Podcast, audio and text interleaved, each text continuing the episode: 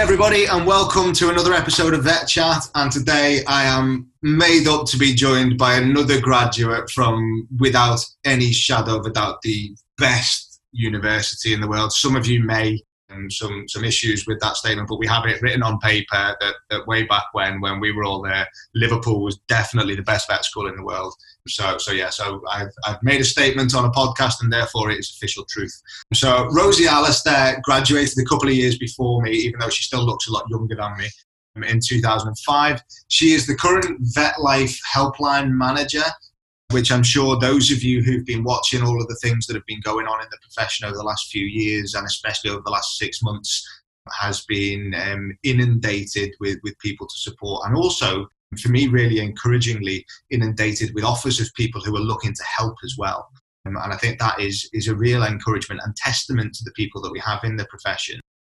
Now, as if Rosie's career hadn't been busy enough, she decided to take on a PhD several years back with the easy-to-say title of the Veterinary Transition Study, investigating the transition from veterinary student to practicing veterinary surgeon. And it was a prospective cohort study. And I made up that I got that out correct and all in one. In fact, we both had to check the title of it before recording this.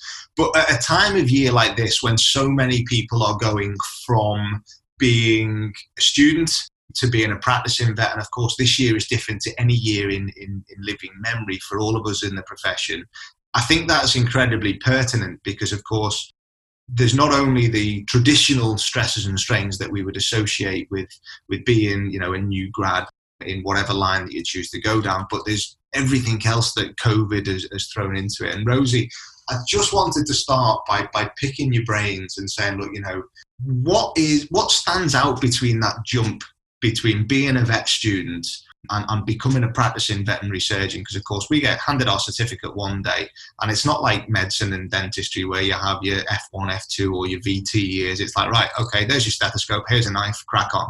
So, you know, what what's what's the challenge that we face as a profession with that sort of phase? It's one of the big challenges that affects us as a profession. So not just the individuals going through it, but those of us who might be supporting people going through it, or who might be creating positions for new graduates, is the level of responsibility experience mismatch, as I called it in my study, that um, new graduates face. And one of the interesting things about the responsibility experience mismatch that new graduates face is it is a really, really big range. So we are not giving all new graduates the same level of challenge. The interesting thing is, of course, lots of us had experiences when we graduated where we had a big mismatch between responsibilities we were given and the level of experience we had. And yes, lots of us were thrown in the deep end. And yes, eventually, you know, we did get swimming and it was hard. One of the things that this study really showed is that that process going through it doesn't help people's mental health at all. And so one of the things that, if you want to help people's mental health, is you don't need to make that as difficult for people. So supporting people through that transition, and where people were supported through that transition in a more gradual way, in a way that involved more communication um, between what the person needed. So rather than having a very set idea about what support someone needed, negotiating that with them and understanding that with them, um, that went much better for people. And obviously, like, I mean, you know, you, you've been a new grad, I've been a new grad. I dare say after the first month and a half after I'd written off two of the practice cars, my um, my bosses were regretting taking me on as a new graduate back in the day. But, you know, I dare say even in that, you know, decade, decade and a half since we graduated, the the expectations have changed massively. And, you know, you touch on that responsibility experience mismatch. But, like, for me, I wasn't, I wasn't really, I don't, well, I don't feel as though I was expected to hit the ground running. You know, I, I was really lucky, I suppose, in that I had a practice where it was like, right, okay, we're going to hold your hand, you're going to go do this, this, this and the other. And then, you know, when you're ready, then you can fly solo. And I, I have a lot to be grateful for from that. But what, what sort of, what challenges do you find that new graduates face that maybe we as more experienced clinicians have, I dare say, forgotten that we faced, or or maybe don't realise that they face? Sure, yeah. So I suppose one of the things here is around the issue of what gets called in business onboarding, and also something called acculturation, which is um, getting used to the the way that the culture of our profession works and the things that you you pick up by being with vets, and you pick up by role modelling, and you pick up by doing the job sometimes. And those things, I think we can say, you know, we can teach those at vet school, and we try to teach those at vet school, but I think some of them actually you people do learn much more from being out with vets, from seeing practice, from seeing how things work. And obviously that's something I think we need to be thinking about really carefully this year for people who may not have had all the E M S experiences they were hoping for, who may not have had all the rotations experiences they were hoping for, that we really look after people during that period, and we think about how um, we onboard them, as it were. So one of the interesting things from other industries is that onboarding is not always associated with the levels of stress and difficulty that we see in our profession. So this isn't an inevitability. This is something that we are doing, and we have a choice about whether we want to continue to do it. The one thing I would say from my study, which followed people from their final year through out through the first couple of years in practice, is that some people had really brilliant experiences. There's some incredibly good practice out there. Some places did shadowing, particularly ambulatory practices, practices that did shadowing. That can be a massive help for people. Places that really considered very carefully when to make people do their first sole on call. And I think first sole on call is something that's a really big marker for whether this is going well or not for somebody, for me, having looked at a lot of different people's experiences. So people who were put into first sole on call early, yeah, they eventually got to a similar point as other people did, but it was a much harder road. Um, just being asked to do stuff on your own, unsupported, um, learning through the types of experiences you can have in that unsupported space, versus having really well supported on call. And that can be incredibly difficult for practices, I know, that are facing staffing issues, but it's so important if we want to protect future staffing by doing things like retention rather than allowing that attrition um, that happens when people feel really underconfident or really stressed. Yeah, and I think it's interesting something you touch on there about the support that is given when you do your first on call. And I remember, like, one of my sort of less pleasurable experiences was my first week. Literally, I, I left Liverpool on the Sunday, started my job on the Monday in Newcastle, and I was on call the next weekend. But I did have backup, but it was distant backup. So I was doing farm animal practice and equine practice up in Northumberland. So, like, you know, I, I could very comfortably drive two hundred fifty, three hundred miles a day between calls. But my boss was always on the end of the phone, and he was... And I don't, I don't know, and maybe you'll have some insight on this. I don't know whether it was right. It'd be, it'd be a sounding board, but he'd want me to do the work because he felt I'd learn from that experience. And I think for me, I, I did learn. I certainly had good and bad experiences. Certainly not everything went swimmingly.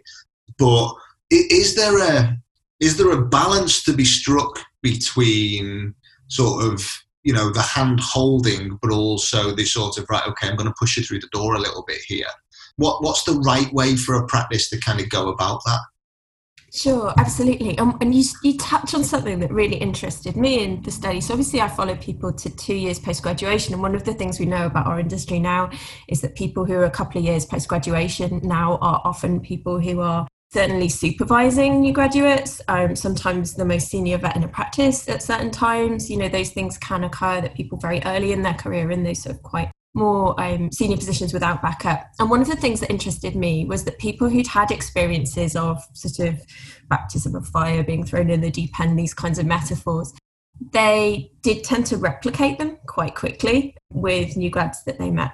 And so one of the things I think about changing this is actually us being prepared to think, well, even though it happened to me, could what happened to me have been different? And, you know, do I need to do it for somebody else? And not everybody replicated it, but a number of people did. And despite having had, one of the interesting things about a cohort study is you get people's current experiences and then you get their reflections back on them. So although people had had a really horrible time, maybe during this very difficult period, they then said, well, I survived it and it didn't do me that much harm. But actually at the time, it was really horrible, and they were having considerations about leaving and things like that. And so I think if we want to support people through that, sometimes it's about kind of breaking that pattern of like, well, just because it happened to me, that may be the only reason I'm doing that to the next new graduate is because that's the only pattern I know of being a new graduate. So maybe we just need to have some, some models and some ideas and some examples of really good practice about how it can be a lot better than this. Obviously, you touch on, like, you know, experiences of really good practice. I wonder if you've got sort of examples of things that, you know, have really almost inspired you really to think, actually, do you know what, this is, these guys have got it. Yeah, absolutely. And so I suppose for this, it's about treating people like individuals, but also having support in place and not having any sense of failure or someone's not good enough or not working hard enough, they need that support. So what you sort of typically think of as psychological safety in the workplace, the ability to ask what might seem like a stupid question. No one's going to think it's stupid. Everyone's just glad that there's a question, glad to support, glad to help. That doesn't, some people think, oh, well, does that make people too dependent? No, it doesn't. If you destroy somebody's confidence, I think that is, it makes things a lot harder. It's much better to build someone's confidence. So the kinds of really good practice were things like, like the shadowing that I mentioned, like really good, clear onboarding. So giving people time to get used to, practice computer systems, those kinds of things, because actually that can be where some of the stress sits and some of the slowness that you feel as a new graduate sits, just trying to work the software if you've not used that before. So just a bit of time to do that kind of thing. Support with that kind of thing as well, like actually having logins and email addresses and all, all these kind of really practical things.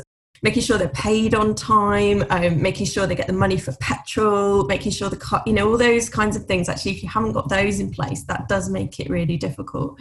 Also things like thinking really carefully about first surgical experiences and surgical support, because one of the things that was really interesting for my study for me was about when people felt that they became a vet, because I'd sort of assumed, I think, that it would be maybe when you graduate or when you pass finals or when you start your first job. And actually, almost universally, it wasn't any of those points. And I don't know if you want to guess when it was, but it was... It was when people had completely unsupported done certain what I would call, call sort of sentinel or key procedures for their field. Um, so you can probably imagine. Is right up there. Yeah, absolutely. So Smalley's vets tend to be sort of really difficult fat bitch spay on their own, or G G B, or something, something difficult and abdominal usually, um, and, emerge, and sort of middle of the night quite often as well. For um, farm, it would be sort of difficult Caesars, middle of the night, yeah, equine, you know, yeah, bottle, colics, you know, surgical colics, those kinds of things. And so, but the difficult thing about that is it has this model of being a vet that is totally alone, totally unsupported, and completely self-reliant, but not in a kind of healthy self-reliant way, actually in a slightly toxic way that... Because veterinary, as we all know, works best when it's some kind of team activity. Even when you're doing on call, it's better when there's a team, even if it's just handing over cases well from your day staff to your night staff, those kinds of things. And so having this model that you're not a vet until you're working completely isolated, alone, and you don't have any help is, is not helpful for anybody, really. But it, it was almost universal, which is really kind of interesting for me. And so I'm interested in how we can get this sense of, actually, no, you can be a good vet and you don't have to be able to do everything completely on your own. And actually, there's a real strength in getting support, growing, developing with support, those kinds of things. Yeah. I think that that, that to me is interesting, because actually it is something that, of course, when you stop and you take a look back, you look at it, oh, God, do you know what? Yeah, actually, I do. Everything that we measure is, when can I do this on my own? And and I think, I guess, you know, in some respects that, that capability of performing procedures on your own is fine. But then actually, some of the best vets I know don't operate. You know, they are phenomenal client managers. They are phenomenal at, you know, sort of directing owners' expectations of what to, and saying, actually, I can't do this, but Joe Bloggs, who is a really good mate down the road, can do it for you. I'll get you clipped up. And, and they're, that client and that animal is well cared for. And actually, that vet has done their job. But and they, is there is there any difference between sort of the, the approach and the expectations when you're part of like a large team versus a small team? Because of course, over the last twenty years, we're now in a situation where there's a lot more one and two man practices compared to where there used to be a lot more bigger practices. Yeah, I think it varies a lot. I think one of the things that did really stand out to do with those kind of sort of slightly smaller models was the impact of staffing difficulties on new graduates. This was a much bigger issue than I'd expected, um, because you'd often think that new graduates wouldn't be the people most affected by staffing difficulties. You might think that would be perhaps the nursing team or perhaps the senior people, but actually the new graduates bore a lot of it, because it tended to be when there was a staffing difficulty, their support was the first thing that went. Yeah. And so, and in fact, literally often it was their support that was leaving, and the support yeah. just wasn't there for whatever reason, because replacements didn't happen, or replacements were people without the capacity to support. And so it's this difficulty of, you've gone into a job that looks like it has all the right support, and then it becomes a job that actually doesn't have any. And, you know, how do people negotiate those difficult situations in work? And I think it can be really difficult for practices as well when they're facing staffing challenges to make sure that people are supported in the right way. And it can be difficult too for practices. I definitely wouldn't put this all on sort of one-sided thing, because I think there is something about how easy it, we find it as professionals to ask for support, support of all different types as well. So not just sort of somebody to talk to, but actually what you would call instrumental support. So practical assistance with, for example, doing surgery, like I would like somebody scrubbed in with me, or I would like this particular equipment, or those kinds of things. Actually, how easy we find it to ask for those things. And I think some employers genuinely want to provide those things, but don't know what it is that people want. And those conversations don't always happen in a way that works for both sides. Yeah, I think it's quite ironic, really, as a as a profession whose mainstay is based around communication. We're sometimes not brilliant at that internal communication in, in order to to support, you know, our own clinical and, and mental well-being over that that sort of, you know, whatever cases we're dealing with. And of course, you know, sort of you go student phase, you go through that initial six months of new grad phase. Did did you find that there was any difference between people who'd had, you know, things like graduate schemes that they'd been on, or, or those that just sort of went into a practice that was just kind of like, okay, we make this up as we go along? And of course, like, you know, there's fantastic initiatives like, you know, Lizzie Busey-Dyke set up, you know, obviously grads to vets, looking at the, the that sort of support for the independent uh, practice. Uh, but w- was there a difference between people that went on to a, you know, a grad scheme versus yeah. those that didn't? Absolutely. So I suppose one of the really interesting things again here was the range and the variability. There was almost more intra sort of scheme or intra sort of setup variability than in between them. And I think there were lots of reasons for that. One of the big things that affected that was staffing. So I think sometimes there were good intentions and they just didn't happen. But I think one of the things that was quite shocking and actually really difficult, as someone who I suppose is has you know been out in the profession for a while and really loves the profession and cares about it, and you know it's it's been so much of my life, was seeing how some things that on paper looked like they were they should be one of the most supportive structures you could imagine for a new graduate. I mean, I'm not naming names, but it's in terms of the types of things, but actually were some of the most difficult. And I think that can That was down to a lot of things like psychological safety at work. So being able to ask questions and not be shamed, and being able to get support when you need it, for practical instrumental support as well. So those kinds of things are so important. So it's not enough just to have something on paper. It has to actually happen and be authentic and be genuine, and for that support to be there. And I think for people's changing needs to be understood as well. So, um, you know, if somebody loses confidence over an issue, that, you know, that is something that can happen to all of us at different times in our career, isn't it? You have something that goes wrong, it affects your confidence. And then at that point, what you need is you need your colleagues to stand alongside you, kind of pick you up, keep you going, and then and help you to rebuild that, not to start, you know, not for things to start getting worse and worse. And the, I suppose, practices' abilities to help people through incidents like that really varied as well. So I think there's a there's a real range across our sector, but that's good in a way, because it means that there is really, really good practice that we can potentially learn from. So there's stuff that is going well for people. And one of the amazing things, I suppose, about getting to do a study like this was just being totally inspired by the participants in this study, you know, who went through some really tough things. You know, some of them had an amazing first few years, some of them had a really tough first few years, but just the way they've come through it, and then being aware of what some of them are doing now, just absolutely fantastic individuals. And I think our profession has so much hope for the future in terms of, you know, the, the people we've got coming through. There's some really amazing people there. I think that's it, isn't it? You know, there's, There's all, all too often we're sort of surrounded by this sort of rhetoric that we're a profession in, in despair, and, you know, there's people leaving the profession left, right and centre. But I think what is often ignored in that is that there are so many people doing so many great things in the profession that, that you know, for us actually creates that really positive future outlook. And I think sometimes we are a little bit guilty of being drawn into this sort of doom and gloom of, oh, you know, goodness, you know, this isn't going in the right direction. There's only one way the profession is going. But, but of course, I guess one of the downsides is that, you know, we know that we're a profession that does have a, a huge uh, mental strain. And of course, uh, that leads us nicely on to, to your involvement with VetLife. And I think, you know, you've you've been paramount in, in shaping VetLife into what it is sort of presently. But I just wondered sort of, you know, from your own stance, what, why did you get involved with, with VetLife in the first place? You know, why was that important to you?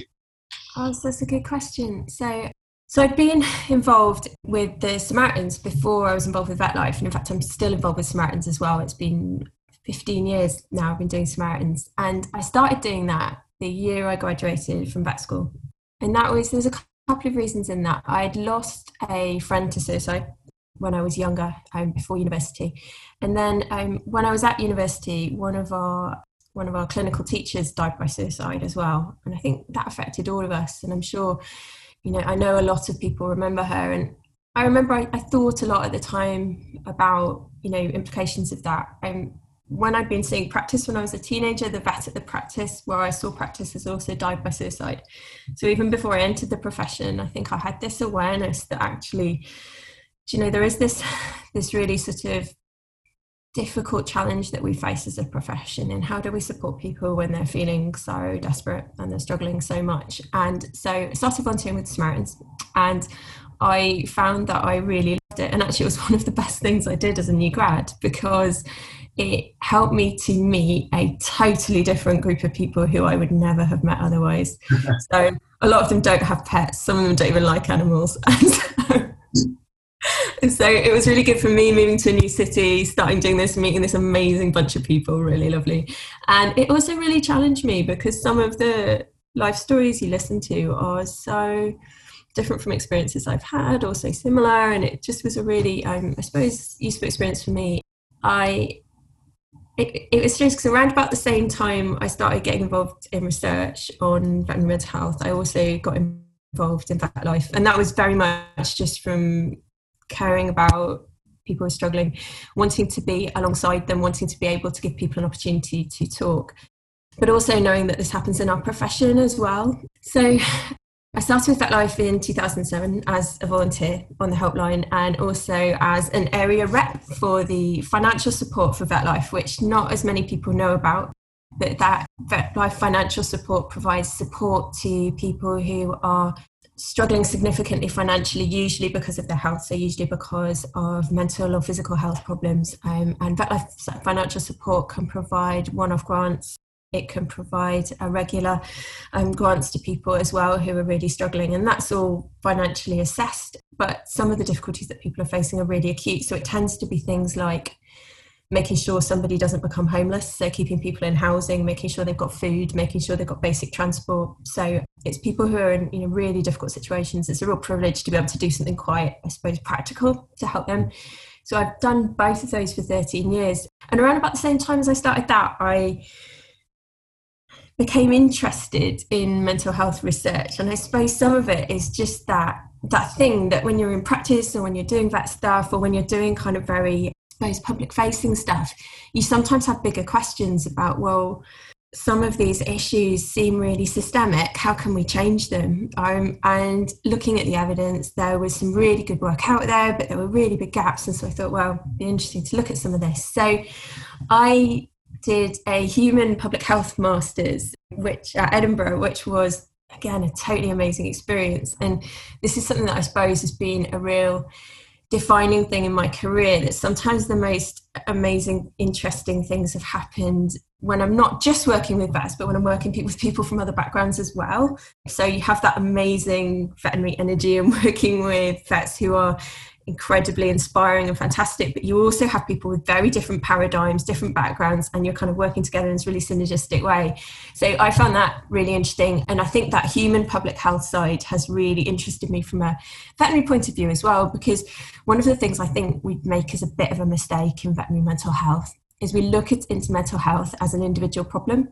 that mental health is all down to the person. And that, in a way, almost becomes what you'd call a deficit model, that there's something wrong with that person.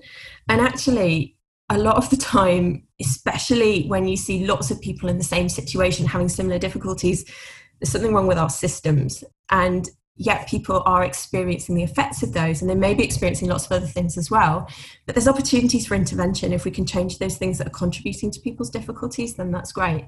So, so those kind of public health models of mental health really interested me. So I went on to do PhD, which being a cohort study was quite slow, but it was worthwhile. And I think it's been a real inspiration to me, the opportunity to get to follow people through that stage of career, to see how people got through things, and to sort of go on and think about other things that might come from that research as well. Yeah. And of course, like, you know, there's, there are highs and lows for all of us in our professional lives as well as our private lives. And, and you know, this phase of certainly new grad uh, lives, you know, you go from the highest of highs to the lowest of lows fourteen times a day. And, you know, I mean, I, I remember going from, like, you know, great, I've dealt with my first colic, or I've done my first bitch spay, or I've, you know, I've done my first bitch cesarean, to, you know, oh my God, I've just put the vaccine needle through and squirted the owner in the face. And, you know, it happens. And, and of course, you know, as you, as you rightly say, there's something I guess I'd probably never thought about, is the fact that, you know, it, there's so many commonalities in the issues faced by people, that actually, you know, there is clearly an issue with the system. Not to say that it's just, this is the one thing that will make it better. Of course, that's that's never going to be the case. Um, you know, it is a system made up of individuals. But how do you even fathom going about making such seismic changes that will impact the profession? How how how do you start on that kind of journey? So I suppose one of the things that having a background in helpline stuff is actually incredibly useful for is getting to see the way that people manage to survive difficult situations. If even a tiny fraction of the burden they're carrying is alleviated, even if it's just that they're not the only one who knows about that situation and someone else knows and someone else cares, just that little fractional difference in what they're carrying that day can give people enough space and enough strength to carry on sometimes. And that's pretty amazing. It takes a long time to get your head around, like, how, you know, how that can make a difference, but it can. And so I suppose for me, there's a bit of a, a motto in that just because you can't do everything isn't a reason not to do anything. So you should still do something, even if you can't fix it all, because it is worth it.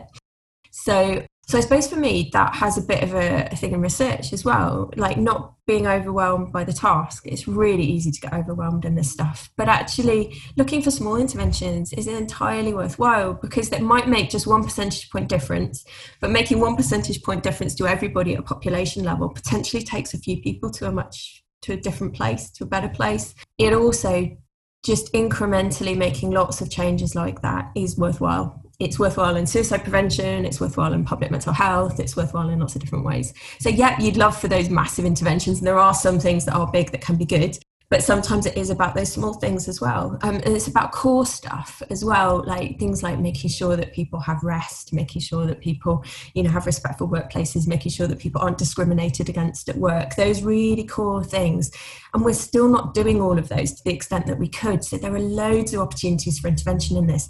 And one of the things that really kind of worries me sometimes about the messaging in veterinary mental health, and this is actually something that came up in my PhD that's quite unusual and quite novel, and it might be an area that veterinary informs other areas of mental health and suicide research, is that I worry that the way we talk about mental health and suicide, the way that we talk, not the fact that we talk, we need to talk, could potentially make things worse. And what I mean by that is sometimes we have these conversations around mental health and suicide as though it's an inevitability, that it's almost amazing that we're all still here. And you sometimes hear people say things like that. And those kinds of conversations and those kinds of thoughts and feelings that we create through our culture and through the messages that we receive and that we give potentially could be really difficult and really um, and affect people who are vulnerable, because it might increase something called cognitive availability. So when someone's really struggling, what solutions do you come up with? You tend to come up with the solutions that are kind of aware, you're aware of in the culture that you have. There's also something called cultural scripting, whereby people tend to follow the identity paths that are already set out a little bit through life. So you sort of follow an identity through life that, you know, you role model on certain types of.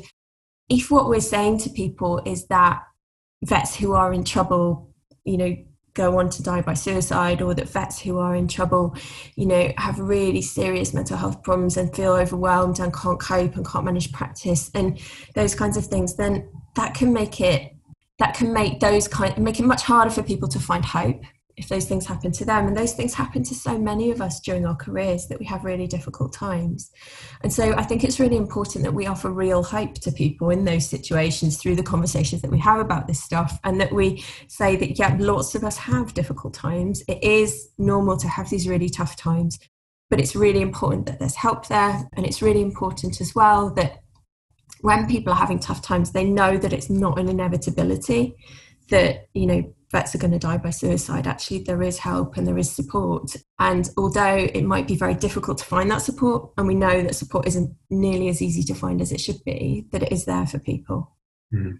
And I think perhaps there's sometimes this perception that, you know, you have to be at your lowest ebb before you contact someone like VetLife. And I know, you know, for having spoken to multiple people personally over the years, where you speak to them, oh, well, you know, I didn't want to bother them with this, and you know, I, you know, they're, they're, they're much busy uh, helping people that are in a worse situation than me. And of course, you know, we're we're all guilty of, of, of you know, sort of perhaps underplaying times when when we're having struggles and and you know, suffering in silence, as it were. But what would you say to people? You know, when's the right time to reach out? And of course, you know, there's going to be variation, but you know, is there a good, is there a bad time? Is, you know, how, how is, what's an appropriate time for people to reach out to VetLife? So I would say an appropriate time is when you think of it, the first time you think of it. If you're even considering it, it's important to us. Like, I've never in ten years of sort of managing Helpline and being aware of the calls that come through and the emails that come through, never ever heard anybody say it within Helpline, you know, I don't know why they've called, what's wrong. That just never, literally would never happen. Um, we wish a lot of the time people called six months, a year before they did, just because we feel so much for all they've been through on their own. And sometimes it's heartbreaking hearing how how much people have been through on their own and how alone they felt. And you just really wish that they felt able to call a bit earlier. And another thing I say to people is, look, if you're worried about calling, you're worried about contacting, you know, you're not sure how to start the conversation, how to finish it, just call. Just say, look, I don't know how to start. That's quite common. We're fine at dealing with that, or waiting. And look, if it's not going well, if it's not going how you planned, or you suddenly run out of things to say, you can hang up. And, you know, we're not going to, You can use a you can use a name that's not your real name. You know, it's totally in your control. So if you just want to try for like five minutes and then hang up, that's fine. Um, we're not going to chase you down or anything. It's just your space to use as you want, and it is completely confidential. So when I say you can make up a name, you can call yourself Batman. It really is fine. The only time we need to take someone's name is if we're doing an actual referral to the VetLife Health Support Service, and that's the professional mental health service that VetLife offer, um, which is a free-to-access service for vets and vet nurses. Um, and the reason we need your real name for that is because it's an actual medical service with actual medical doctors who have to have your real identity. However, we do keep that completely confidential, and that is separate from the rest of VetLife in terms of the records and things. So that wouldn't be something that volunteers would have access to, those types of records that are in there. So it's all very confidential. Yeah, and it is a case of you can reach out about anything, can't you? Yeah, literally. And I'm so glad you asked that as well, because one of the things that I think people think is it has to be vet related, and it totally doesn't. So being in or around the veterinary community is enough to qualify you to call. Um, so anyone working in veterinary practice, uh, we get partners of vets as well. Um, We get veterinary nurses, we get student veterinary nurses, we get practice managers, we get reception, we get V C As, A C As, we get everybody. And absolutely doesn't have to be vet related. Might be relationships, might be mental health, um, might be self-harm, might be suicidal thoughts. Really nothing to do with that. Quite often get sort of family stuff, you know, with students calling, those kinds of things. Um, worries about kids, worries about retirement, loads of different things. I think that, that's it, isn't it? I think, you know, I've spoken to, to so many people over the years who are like, well, you know, it's, it's not big enough. I don't need to be bothering other people. And it's like, literally, you know, these guys are, are giving up their time and their knowledge and, and their empathy. And I think, you know, it's, there's nothing, personally, I look at it and go, there's nothing more satisfying than, than finishing a conversation with somebody who's going, do you know what? I think we've helped them in that circumstance. And, you know, from my point of view, obviously that a lot of that comes down to careers perspectives, which is to a large extent minutiae compared to some of the, the bigger issues that people face. But but it is a case of, I think, we are getting better as a profession at talking about mental health issues, about our concerns. Some of my friends would say that I probably tell them far too much about my life. But but actually, I think that that capability, you know, we have, we have clients come into to, you know, consults with us all the time, and you sort of wonder how much of their life they can squeeze into a fifteen minute slot. And it's amazing how much we all know about our clients. And wouldn't it be fantastic if we were that comfortable to be able to be that open with, with others who can help and support us through that? And I think that's one of the great things that VetLife has certainly brought brought to the fore over the last, certainly the last twelve years that I've been in the profession. And I know somebody's obviously, when it's been V B F beforehand and then sort of transitioned, there's thousands of vets that have been helped. What's your, what's your most proud moment of your involvement with it? And sometimes it's hard, obviously, to sort of admit pride about these things, but there's got to be something that jumps out. I suppose it's one of these things that's really interesting, because actually when you're kind of doing sort of maybe more strategic stuff, or you're building services, or you're starting new services, so one of the big things we did was, you know, start the email service, and that's a huge, you know, amount of impact on the amount of contacts we get, which is great. But actually for me, I think it goes back to something you were saying, which is, you know, this feeling that people have that they're a burden on people, or, you know, that they shouldn't bother us, those kinds of things. Actually, the thing that is most rewarding by a long way about doing this kind of stuff is Is, is often still volunteering and still, you know, picking up the phone and talking to somebody, and the trust they put in you. That's, and I think people working in practice will totally resonate with this, because you will all have something that you really love about the job that you do, hopefully. And just being able to be there for people, it is a huge privilege. And I think for me as well, working alongside the amazing volunteers on helpline. So we have around seventy volunteers on helpline, who are some of the most amazing people you can imagine. And just getting to getting to know them, getting to see the care they have for the profession, getting to see the way that they support people, it gives me huge hope for the profession, because there is this enormous amount of care there. And I think sometimes when people are struggling or they've been through a really difficult time, it, it can genuinely feel like they're on their own and nobody gets it. And actually trying to connect those people with people who really do care and who want to be there for them and who will be there for them, and as a service will be there as long as it takes. You can call us as many times as you like, and, you know, we sometimes say to people who are struggling, look, you know, you can call us back in an hour if it's, you know, not feeling any better, give us another call, we're here all night. And, you know, sometimes that is what it takes, it's an hour at a time. And to be able to be there for people through times like that is an enormous privilege um, and really rewarding. Yeah, and of course, PhD is now done. We now have a massive insight into that transitional phase. What's next? Yeah, so um, obviously carrying on with helpline is really important, you know, making sure that service is still available for people, and the amazing work that VetLife does. And it's a huge privilege to work alongside the staff and trustees at VetLife as well, because a fantastic group of people maintaining some pretty amazing services. And I am biased, but I think it's pretty amazing um, that our profession is able to offer this for itself, because um, it very much is veterinary service provided by veterinary professionals for veterinary professionals. I think that's really important and one of its strengths. But for me, I'd like to do um, to carry on some more research as well. Um, there's some really, I think, important work to be done. A study I'm trying to set up at the moment, um, really important, looking at suicide prevention in vets, so very applied um, suicide prevention. So what can we actually practically do that will reduce vets' risk of suicide? And I know this is a topic that a lot of people might feel sort of overwhelmed by, or might think, well, actually, you know, that's not possible, but the evidence very much says that it is. So suicide prevention as an activity, there are things that work and there are things that help, and there's lots of evidence from other fields. And so it's thinking about, well, which of these could we try in vet and which of these might help? Um, and there's a couple of opportunities for intervention that look possibly like they're worth looking at. So, so trying to develop some research from there. And what I would really love to do as well, and as always in research, it's trying to find funding for it, would be to carry on the cohort study that I did. So the people who took part in it now are now, they're now um, five, six years out.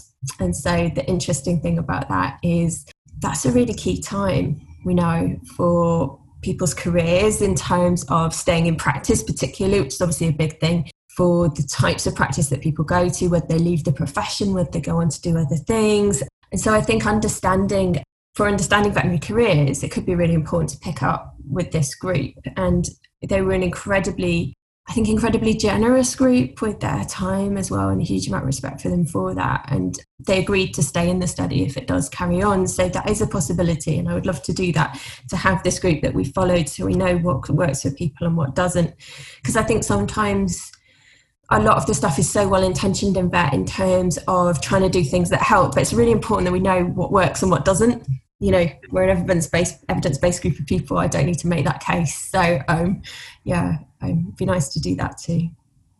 Cool. And obviously, you know, we started this this podcast talking about, you know, people in that new graduate phase and things like that. And I just wonder, what would you say to people who are, you know, coming towards their end of vet school? So, you know, people going into final years, thinking about first jobs, guys who've taken jobs and started them and are perhaps not enjoying them, or guys that have, have taken jobs and are loving them. What would be your sort of snippet of advice to those guys about that sort of transitional phase? What have you taken out of your learnings from what other people have done that that may make that more enjoyable for people? Yeah, absolutely. And I suppose in some ways this is quite individual as well, because different things work for different people. But one of the things that I think is really important is if the support is right, that will really help. Um, and that's instrumental as well as emotional support. So it's that practical support for the tasks you need to do at work. And and one of the things that we often get on, for example, when people call helplines, so one of our most common calls is from a relatively new graduate, a theoretical relatively new graduate. Um, obviously, we'd never identify anybody who called, um, who's really struggling in practice. They've thought they were going to have support. The support, for whatever reason, hasn't materialised. They've had discussions. It, it hasn't, still isn't there. And they're worried about looking for somewhere else because they think no one's going to give them a job or it's going to affect their C V, those kinds of things. I would just say your confidence should be gradually rising while you're in practice. Yet we all have days where it's not so good, but it shouldn't be on a downward plane.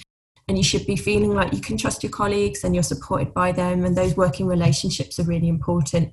Our work as vets is, and as veterinary nurses as well, is potentially really, really important for our mental health. Um, and that's to do with lots of things. It's to do with occupation. It's to do with meaning. Um, but that sense of meaning and fulfillment is really important. So I think as well as sort of looking for that support and being prepared to move if the support ultimately isn't right and it's not working out, um, because I think one of the things that study people were always surprised by was how quickly they found new employment when they did move, and how different it could be, and how there were practices like they had never imagined that did exist. I think one of the other things as well is around, I think sometimes there's this real pressure that, you know, you've been building up to this thing for so long, this vet thing, and there's sort of this thing that suddenly all your problems should go away because you graduated, that why aren't I euphorically happy now? And do you know, it can be really hard. It can be a really hard time. For some people, it's a great time. For some people, it's a really difficult time. And that's okay. It doesn't mean it's always going to be like that. It doesn't mean you're the only one who's ever had it that way. And the good things about that are that people get through it. And those people who have got through it will want to help you. Um, so remember, there is somebody who wants to help you. Even if you haven't been able to find them yet, there are people out there who want to help and who want to support. So I think those things are really important. I think as well, thinking carefully about who you're role modelling on and how some of the things about veterinary identity aren't good for our wellbeing. They're just not. So some of the ways that we think about being a good vet aren't great for our wellbeing. For example, the way that our profession gives really high status to certain types of veterinary activity, and other types of veterinary activity are considered not being a real vet, those kinds of things. Actually, do you know, that doesn't, it doesn't help us as a profession to think in this really narrow way about what it is to be a vet. It doesn't help people's mental health necessarily either, to have high status on certain activities and not on others, um, lots of pressure for certain activities and not others. But I think as well, there's this sense of being a good vet is not asking for help, and that isn't what being a good vet is, because actually to to get through all the difficulties we face in our careers, as well as to help other people through them when we're in a better place and we're in a place where we're able to support others, it's about accepting help, knowing how to ask for it, knowing how to work with other people, knowing that you're not on your own and that it's a horrible day, but there are people who are here for me. Those things are really important. And so finding a way to adopt a way of being a vet, finding a way to be that is healthier and happier for you. So finding what's worthwhile. And I sometimes say to people, when you're like going through seeing practice, going through your first few years in your job, you know, you don't have to stick with what you're doing. It's one of the great things about our career, that actually you can switch to, I know it, it's not always easy, it can be a little bit expensive, but um, it is, it is possible. And I say to people, find what makes you feel alive, find what you love. And yeah, we don't all get to do that all the time, but find some of it, because this job is hard. Sometimes it's very enjoyable as well, but it is hard. And to do something that's hard, you need that meaning. You need something that makes it feel worthwhile. You need that thing that makes you feel alive. So find that thing and hold on to it, even if it's not the thing that's high status, even if it's not the thing that you thought you would be doing when you started out, because I'm definitely not doing what I thought I would be doing, but I love what I do. So yeah, so allow yourself to kind of get off that treadmill of what you thought you were going to be doing and look around and see what else is there. Yeah, and I think that's great advice. I think, you know, enjoying the journey. And I think, you know, it, it, it's so easy in modern society to get caught up in the, well, this is where society tells me I have to be. This is where my school tells me I need to go. This is where my university tells me I need to. This is what my degree tells me that I need to be doing next. Actually, do you know what? You write your own destiny in life. And, you know, if you'd have said to me twelve years ago when I graduated, one, I'd be a small animal vet. Two, I would love small animal dentistry. And three, I'd have my own podcast. One, I'd have said, what the hell's a podcast? But, but you know, it, isn't, it doesn't always end up how we, we have it set up in our heads. But actually, I'm happier now than I have ever been. But I needed all of those other experiences to make me realise how much I enjoy what I do now. And I think, you know, that is... No experience is a bad experience, even though it can be a hard and a tough experience. And I know that that is, is cliched somewhat, but I think, you know, I, I'm a firm believer in that we take learnings from every experience in our life. And as long as we do something positive with those learnings, whether that's from our work situation, whether that's from our personal situation, but to me, that is all about, you know, getting towards that end point of, yeah, you know, you speak to anybody in life. I don't know anyone who has ever told me that they are one hundred percent happy with everything that goes on in their life. I'd certainly know that my wife would tell me that there's a multitude of things that I do wrong on a regular basis. But I think to me it is so important that people appreciate that not everything will be perfect all of the time. And, and when things do get tough, there are fantastic organisations like VetLife to reach out to, because we don't have all of the answers all of the time. All of those of us that have gone back to the car to check for drugs and actually we're checking a textbook, or we're phoning a mate to go, what the hell is this? Or taking the cat out the back to weigh it. Guess what? It's because we don't have the answers. The owners don't need to know that we don't have the answers, but that applies to every aspect of our lives. And I think it's so important as individuals and as a profession that we go, do you know what, it's okay not to have the answers. And, and you know, again, I, I really hope the phrase, it's okay not to be okay, never becomes cliched. But at the same time, it is that realisation that, yeah, do you know what, if I'm having a bad day, there's people to reach out to. Uh, at the same time, if I'm having a good day, there's others that might be having a bad day that I can help. Totally, totally. And another thing you touched on there, which I think is so important, is this sense of, I think sometimes in vet, it's so easy to kind of compare ourselves to like where our, you know, classmates from vet school are now, or what other people are doing, or to constantly benchmark yourself against other people. And actually, I that very, very rarely leads to happiness in vet. Um, I sometimes say pick up the bench and just put it in the bin, stop the benchmarking, just, just, figure out where you want to be. It's your own path. And one of the things I think that can really help in vet, and our very sort of competitive nature of our training doesn't always help with this, but is actually genuinely learning to unconditionally celebrate another successes. So just be so happy when things go well for other people. And it can be difficult, you know, if you're in a tough career place yourself, to learn to do that. But it can be, I think, really freeing that others' success doesn't mean that you failed. You can be happy for others succeeding, find your own path. So I think that's really important too. Yeah, I think I think that's a great place to wind up on, really, to, to celebrate not just your own successes, but everybody else's successes. And we all have them, no matter how big, no matter how small. So, Rosie, thank you so much. Um, I know sort of it's, it's, it's brought back for me lots of memories of that sort of transitory phase from student to, to adult. I say adult to uh, to working clinical professional. But I think that's sometimes how it feels, doesn't it? That sort of, okay, I'm no longer a student, I'm actually paying tax now. And do you know, if anyone listening is having a difficult time, either because they're going through that transition or because they're supporting people going through that transition and they're worried about them, or just there's something else you mentioned, you know, VetLife is always there and it is never too too small an issue to call about. Um, you know, if it's bothering you, we want to hear about it.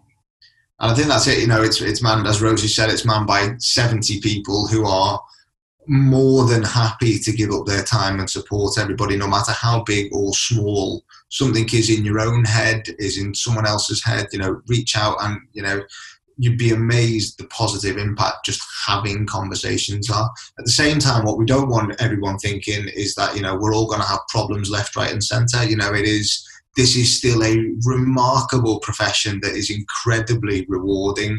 For those of you who are in your final years, who are just starting out, you have got an amazing adventure ahead of you. And some of you will still be vets in a decade. Some of you may well be doing what Rosie and I are doing in a decade, in two decades, in three decades time. But no matter what you end up doing, that's the right thing for you to be doing. And if it isn't, the great news is you can swap and change to something else. So, Rosie, thank you so much. I'm really looking forward to seeing how VetLife evolves and, and, you know, seeing it help more and more people.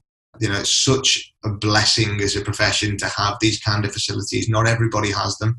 And so thank you for all of your hard work in that.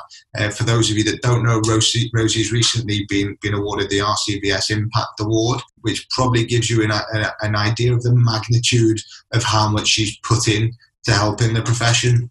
Now, of course, when you say this to incredibly humble people, they have no words, because you sit there and just like, oh, I'm not sure what to do with all of these compliments. So those of you that are watching this, Rosie's just giggling away in the background going, I don't know what to say now. But yeah, I think, you know, it can't be understated how much individuals like Rosie contribute to the profession.